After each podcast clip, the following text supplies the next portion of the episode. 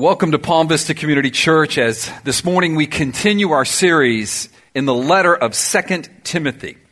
The title of the series is Guard the Faith. And in today's text, God is going to be speaking to us really the main message of this letter, a letter written by an old preacher awaiting execution to a younger preacher needing encouragement. Paul is the author of this letter. He is in a prison in Rome when he writes it. And Timothy, the recipient of the letter, is a pastor in Ephesus, modern day Turkey. Paul and Timothy had been friends. Paul really had been Timothy's mentor, uh, the one who discipled Timothy for almost 20 years, they had traveled together. They had preached the Christian faith together throughout the first century Mediterranean world. I'd like to show you this map to give you some context, because we always need the context for the letter so we can understand how it applies, what the main message was then, how it applies to us now. Timothy was Paul's most trusted friend and ministry associate. Their ministry began around 48 AD. This letter was written around 63 to 65 AD. So this letter is written almost 20 years after they first started ministering together. And what they did is they started there in Antioch. If you see on the right where it says Syria, they started there in Antioch, and if you see that line there, they went, they went on the second missionary journey. And, and they preached the gospel. And they did wonderful things in the gospel. And the, the account of that is actually in our Bibles, up on the screen. Acts 16, 1 to 5 describes that time in around 48 AD when they first started working together. Paul came also to Derbe and to Lystra. That's in modern day Turkey. A disciple was there named Timothy, the son of a Jewish woman who was a believer, but his father was a Greek. He, Timothy, was well spoken of by the brothers at Lystra and Iconium, again, in modern day Turkey. Paul wanted Timothy to accompany him, and he took him and circumcised him because of the Jews who were in those places, for they all knew that his father was a Greek. As they went on their way through the cities, they, they delivered to them for observance the decisions that had been reached by the apostles and elders who were in Jerusalem. So the churches were strengthened in faith and they increased in numbers daily. Timothy and Paul traveled together, encouraging the churches with the gospel, the faith delivered to them by Jesus Christ. And now, 20 years later, Paul is writing to Timothy, and he's encouraging Timothy to guard this faith that they'd been preaching and teaching and building and establishing and strengthening churches with for the last 20 years. The message this morning is entitled Guardians of the Faith. Guardians of the Faith. And our text is 2 Timothy chapter 1 verses 13 to 18. So please turn there now because it's very important that you see these words. It's very important that you read them with me and as, as I preach them that you see them and understand them. That's how God has revealed himself to us through His Word by His Spirit. And if you don't have a Bible, we've got some in the table back there, or if you forgot yours, just take a moment to go get one and turn to 2 Timothy chapter 1 verses 13 to 18. Let's read God's call not only to Timothy but to us to be guardians of the faith. That faith delivered to us by Christ Jesus. That faith that we just sang about just a few moments ago. Are you there? 2 Timothy chapter 1 verses 13 to 18. Paul is talking to Timothy. Follow the pattern of the sound words that you, Timothy, have heard from me, Paul, in the faith and love that are in Christ Jesus. By the Holy Spirit who dwells within us, guard the good deposit entrusted to you. You are aware that all who are in Asia turned away from me, among whom are Phygelus and Hermogenes May the Lord grant mercy to the household of Onesiphorus, for he often refreshed me and was not ashamed of my chains. But when he arrived in Rome, he searched for me earnestly and found me. May the Lord grant him to find mercy from the Lord on that day. And you well know all the service he rendered at Ephesus. Are you familiar with the term, I have your back? What does that mean to you? To me, that means that if we're in something together, whether we're trying to win the Super Bowl, whether we're trying to start a company, whether we're trying to build a church, whether we're trying to do whatever, if I say I have your back, what I'm saying is I'm with you.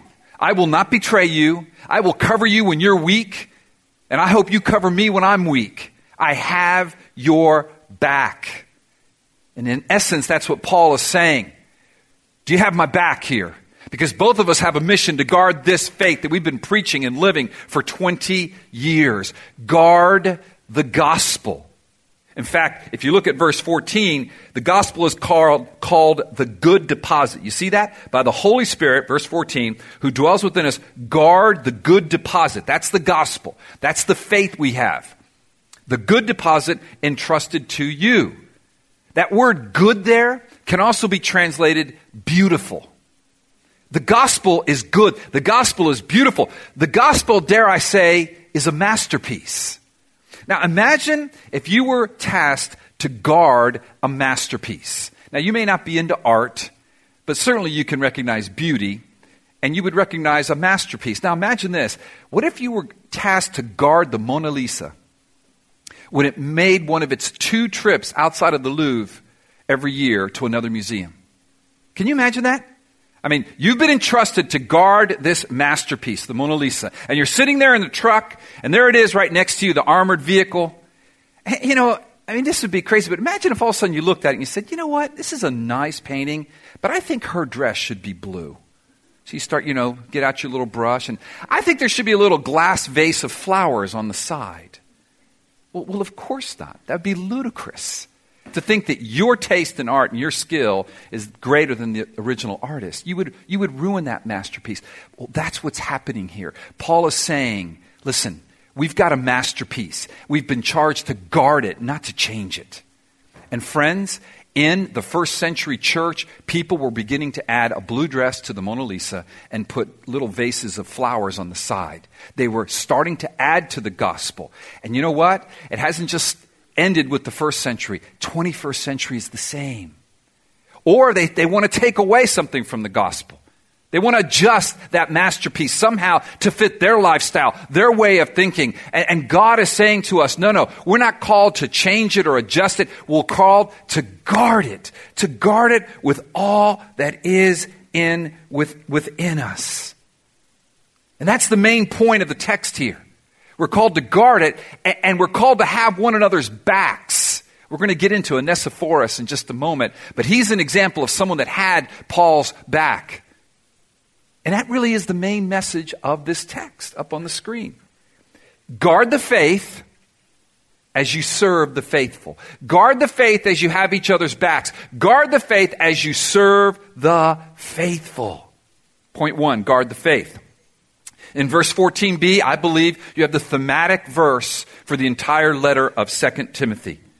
Guard the good deposit entrusted to you. This is that masterpiece that we've been talking about. This is, this is the Mona Lisa. This is the, the good, the beautiful deposit of Christ in us. This is, this is the gospel. Jesus Christ is the gospel. And if you're a guest here this morning, this is what we're talking about. Jesus, his life, he's God come in the flesh, his perfect life, that he lived for us, his sacrificial death on the cross for our sins, his resurrection from the dead to defeat death and to provide us forgiveness for our sins, his ascension into heaven where he rules and reigns. This is the gospel. This is the masterpiece that we are to guard. And it's a massive task.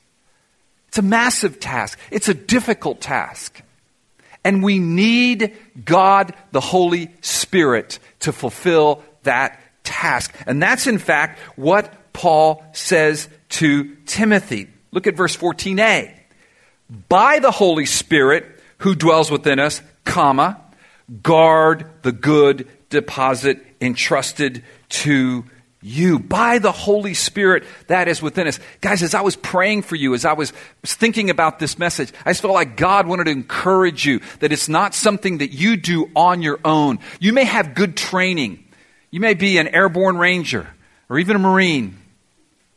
You may be really skilled at these things.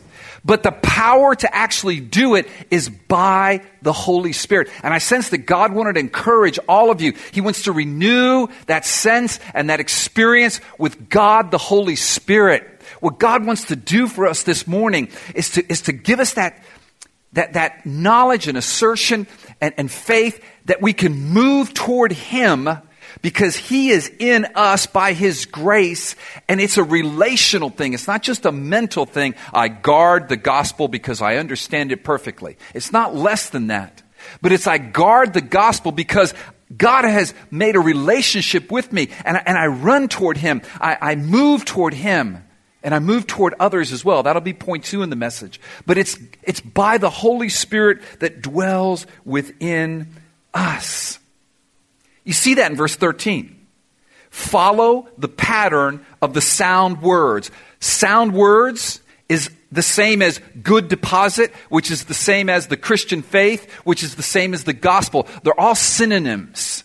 Follow the sound words. That word sound, that, Greek, that English word sound, is translated from a Greek word that can also be translated healthy. So what he's saying is, follow those sound words. He's saying, eat healthy food. If I want a healthy body, I eat healthy food. So today, when you watch the Super Bowl, don't eat the chips. Just eat tons of avocado, guacamole. Avocado's good for you. Some good fats there for you. Forget the carbs. All right, you can have a few chips. But, but the point is that those sound words that you follow, ingest them, Timothy, so that you might be healthy and we as a church might be healthy because we're the body of Christ. It's those sound words that make us healthy as a church. So, how do you guard the gospel? By the power of the Holy Spirit. How do you guard the gospel? You follow, you ingest, you eat, you understand the sound words. The words that only make sense because the Holy Spirit gave us new life and a mind to understand them. He illuminates those words. So it's all of God, it's all through God, and it's back to God, but He uses us. He calls us to guard that gospel. As Corey mentioned, to ingest that word, to follow the sound words. But look at the second part of verse 13. That you have heard from me, that's the gospel, in the faith and love that are in Christ Jesus. The faith and love in Christ Jesus speaks of the right thinking toward God, the faith and love, and the right acting and thinking toward one another. The way we guard the gospel is that we understand it by the power of the Spirit. We, we seek to, to study it and, to, and to, to apply it into our lives by the power of the Holy Spirit. But it's also in the faith and love that are in Christ Jesus. So think of the faith as being sort of Godward. Love is Godward as well, but the love then propels us outward to one another. It's, we guard the gospel and thinking rightly about God and moving toward God in, in relationship and love and seeking Him and praying together and fasting and all those things but it's also moving toward one another. And that's point two. We guard the gospel as we serve the faithful. What, what Paul is saying to Timothy here in point two, serve the faithful, is he's giving him two examples, one negative and one positive, of what it means to guard the gospel by serving the faithful. Am I clicking? I'm clicking in my ears. All right, it's just in my head. Happens a lot these days. So serve the faithful. That's the second part of guarding the gospel. My faith and love in Christ Jesus. I am moving and I'm, I'm, relating with God. It's a personal relationship and I'm relating to others in loving them. And he gives them these two examples. As a matter of fact, this appeal to Timothy is urgent for Paul. He's at the end of his life. And he tells him that there are those who are from Asia who have left me. Look at verse 15. You are aware that all who are in Asia turned away from me, among whom are Phygelus and Hermogenes. So, what is he saying to Timothy? Here's what he's saying two guys named Phygelus and Hermogenes. Probably, we don't know much about them. We know they have kind of funny names to us, but we don't know much about them. But this is what we do know. They were probably leaders. They were probably leaders in the church at Ephesus, and quite possibly they were in Rome. And when they found out that Paul was in chains in Rome because of the gospel, and it was serious business, they were going to execute Paul. They and all of the other Asian in that sense. Asia at that time was Turkey. Christians in Rome, they abandoned Paul. They were ashamed of Paul. They, they didn't want to go anywhere near. They didn't want to be associated with the guy that was about to die at the hands of Caesar because he was viewed as a traitor. So they left him. They left him. And he's saying to Timothy, that's the negative example. That's the one who was ashamed of me and thus ashamed of the gospel. Well, how can you say that, Al? How can you associate guarding the gospel, which is synonymous with not being ashamed of the gospel, with not being ashamed of the preacher of the gospel? Well, I can for a couple of reasons. The text allows me to do that. I'm going to look at that text in a moment. And also, logically, it makes sense. If you have my back, you don't abandon me when I get in trouble. All right, let's, let's see that connection. Look on the screen. We preached this last week. 2 Timothy 1 8. The Apostle Paul says this to Timothy. Therefore, you always want to ask yourself what that therefore is there for. To answer that question, listen to the sermon from last week. Therefore, do not be ashamed of the testimony about our Lord. Ah, here's a fifth synonym. Testimony about our Lord is the same as the gospel, the same as the Christian faith, the same as the sound words, the same as the good deposit. Therefore, do not be ashamed about our Lord, nor of me, his prisoner. Ah, there's the connection. There's a connection. I guard the gospel by not being ashamed of the testament about our Lord and not being ashamed of the preacher or other Christians, but share in suffering for the gospel by the power of God. Remember, I told you last week that that little conjunction, but, is very important in Scripture? That's a contrast. That's when the alarm bell should go off in your head. Let me pay attention. What's the contrast here? Here's the contrast. I can either be ashamed of the gospel by being ashamed of the testimony of our Lord and of his servants, or I can suffer for the gospel. That is reality. That's exactly what was happening here in this text that we're preaching today. You cannot say that I am not ashamed of the gospel if you are not serving the faithful, if you're ashamed of them, if you're fleeing from them. And so Paul says to Timothy, the negative example are these two guys that you know, Timothy. They're from the Ephesians church. They're here in Rome, but they're from the church. Now here's the positive example this guy named Onesiphorus. Look at verse 16. But may the Lord grant mercy to the household of Onesiphorus, for he often refreshed me and was not ashamed of my chains. But when he arrived in Rome, he searched for me earnestly and found me. May the Lord grant him to find mercy from the Lord on that day. And you well know all the service he rendered at Ephesus. So listen, he's from Asia. Remember, Turkey, is Asia in Paul's mind there. He's from the church in Ephesus. He had served in the church in Ephesus. He somehow finds his way to Rome because he wants to encourage Paul. And unlike the other guys who left Paul, he stayed there with Paul. Here's the positive example of one who served the faithful. You know what's amazing, church? Onesiphorus was most probably a slave. That is a common name in the first century for slaves. Now, let me just adjust that for a moment. He was probably what was called a freedman. Slavery in the first century was a little different. Rome would capture a, a, a, a country, and then they would enslave those people and bring them to Rome to serve there as slaves. You didn't earn anything. So if you were an accountant, if you were a banker, maybe Onesiphorus was a banker, you know, somewhere, I don't know, in, in southern Spain. Always got to bring in the Spaniards, right? Who knows? Sanctified imagination and he's brought to Rome or he's brought to somewhere and he's a slave, but he's a good banker and he makes money and he's able to buy his freedom. He's a freedman, okay? So now he's a freed slave. So what's amazing is the positive example is a freed slave. Because he served me. Onesiphorus had a household, which is another sign that he was a freedman. He had money to have a household. And he, he said to the household, listen, I know I served the church in Ephesus. I'm a deacon or an elder of the church here in Ephesus. I've served you, Timothy, but Paul, our brother, is in chains in Rome, and somehow we found out that they're probably going to execute him. I'm going to Rome. Dude, that was a long, long trip. Rome, Ephesus, about 1,300 miles apart. Back then, you couldn't just jump on a flight and get there in two and a half hours.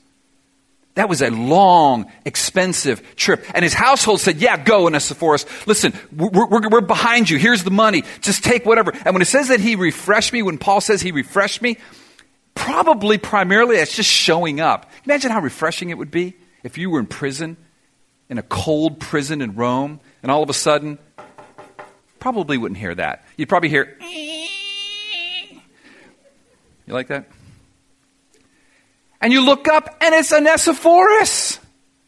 Would that refresh you? And maybe you're in prison in some prison up, I don't know, in like upper Canada somewhere, and it's winter and you're freezing. And suddenly the suntan face of one of your friends in Miami shows up. They're cold, they're shivering. And they say, What are you doing here? I'm here to refresh you. And most likely, he came bringing stuff.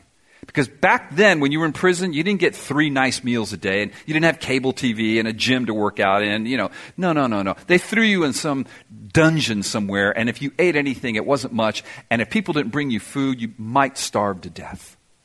Say, Paul, man, I'm here at my expense because this is about the. I got your back.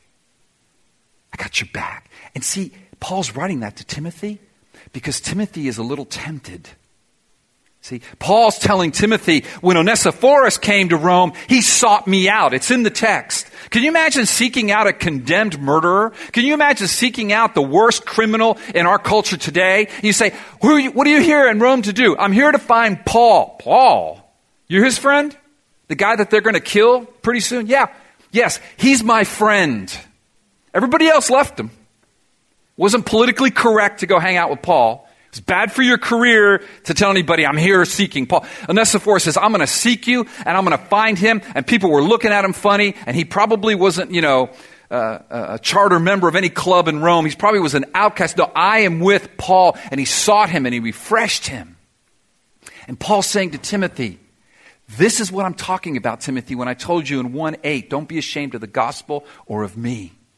Onesiphorus is the example. Don't be like those other guys. Be like Onesiphorus. And Timothy needed that encouragement in his life at that time. Came to refresh him, came to bless him, came to give him hope that God had not forgotten him. He came as an emissary of the very gospel of Jesus Christ. He came as a blessing. And when I think about guarding the gospel, what I think about are the Onesiphoruses today. And you know, as I think about the Onesiphoruses today, there are many in this church. I'm looking at many of you. And thank you. But you know, one kind of popped up in my mind, kind of above others. I think just the Lord brought it to my mind. But, but I thought of Tim Kelso, actually, Tim and Marianne Kelso. Um, like Onesiphorus, they took a long trip from Orlando, Florida to Miami, to a foreign land, some 20 years ago. Um, and if you know anything about these guys, they are behind the scenes encouragers. They just show up. Yeah, that's, that's like three quarters of the deal, right, Tim? Just show up.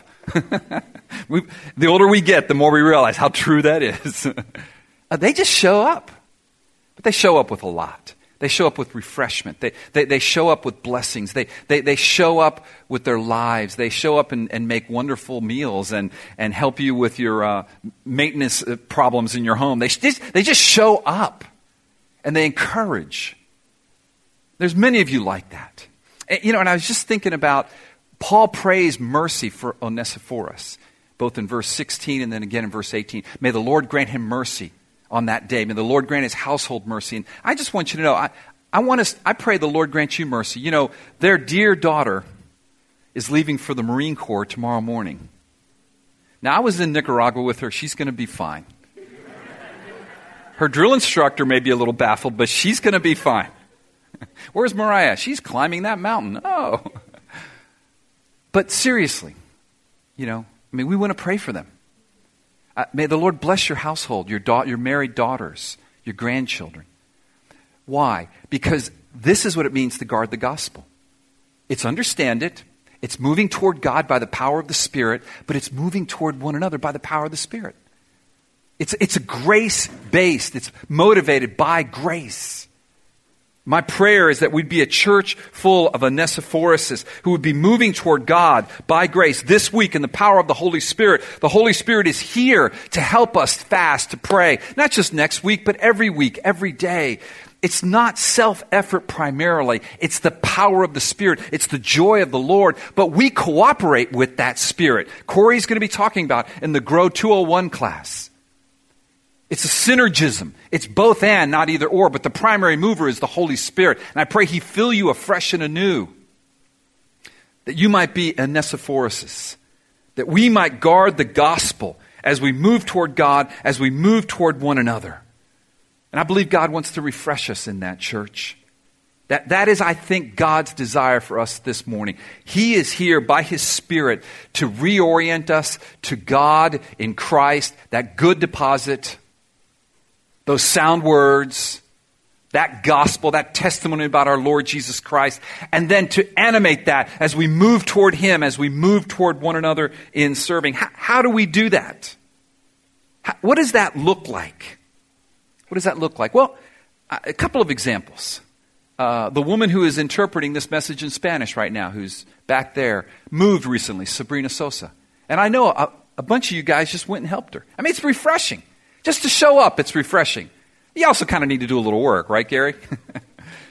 but that's what we're talking about. It could be as simple as babysitting, having a barbecue, hanging out together. Sometimes it's just showing up. Knock, knock, knock. Hi, I've been thinking about you.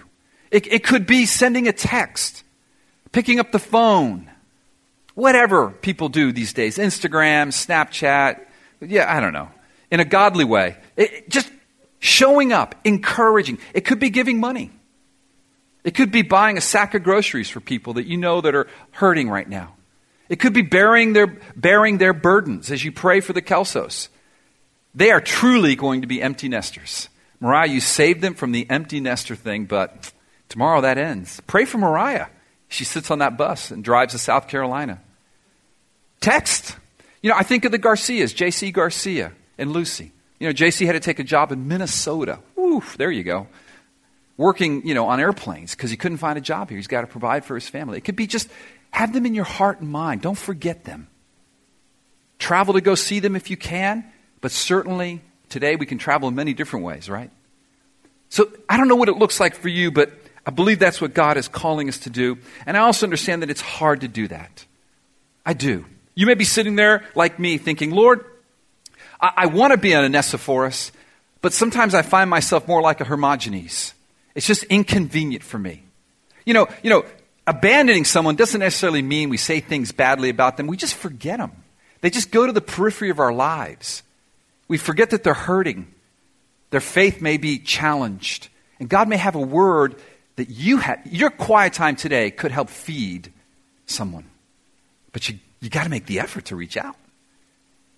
More than just, hey, how you doing as you're passing in the hallway. Like, let's go meet somewhere, like a community group or a prayer meeting or whatever. You know what I'm saying? So that we are Onesiphorus. Why? Because we're guarding the gospel, the gospel that saved us. The spirit that's in us is moving us in that direction.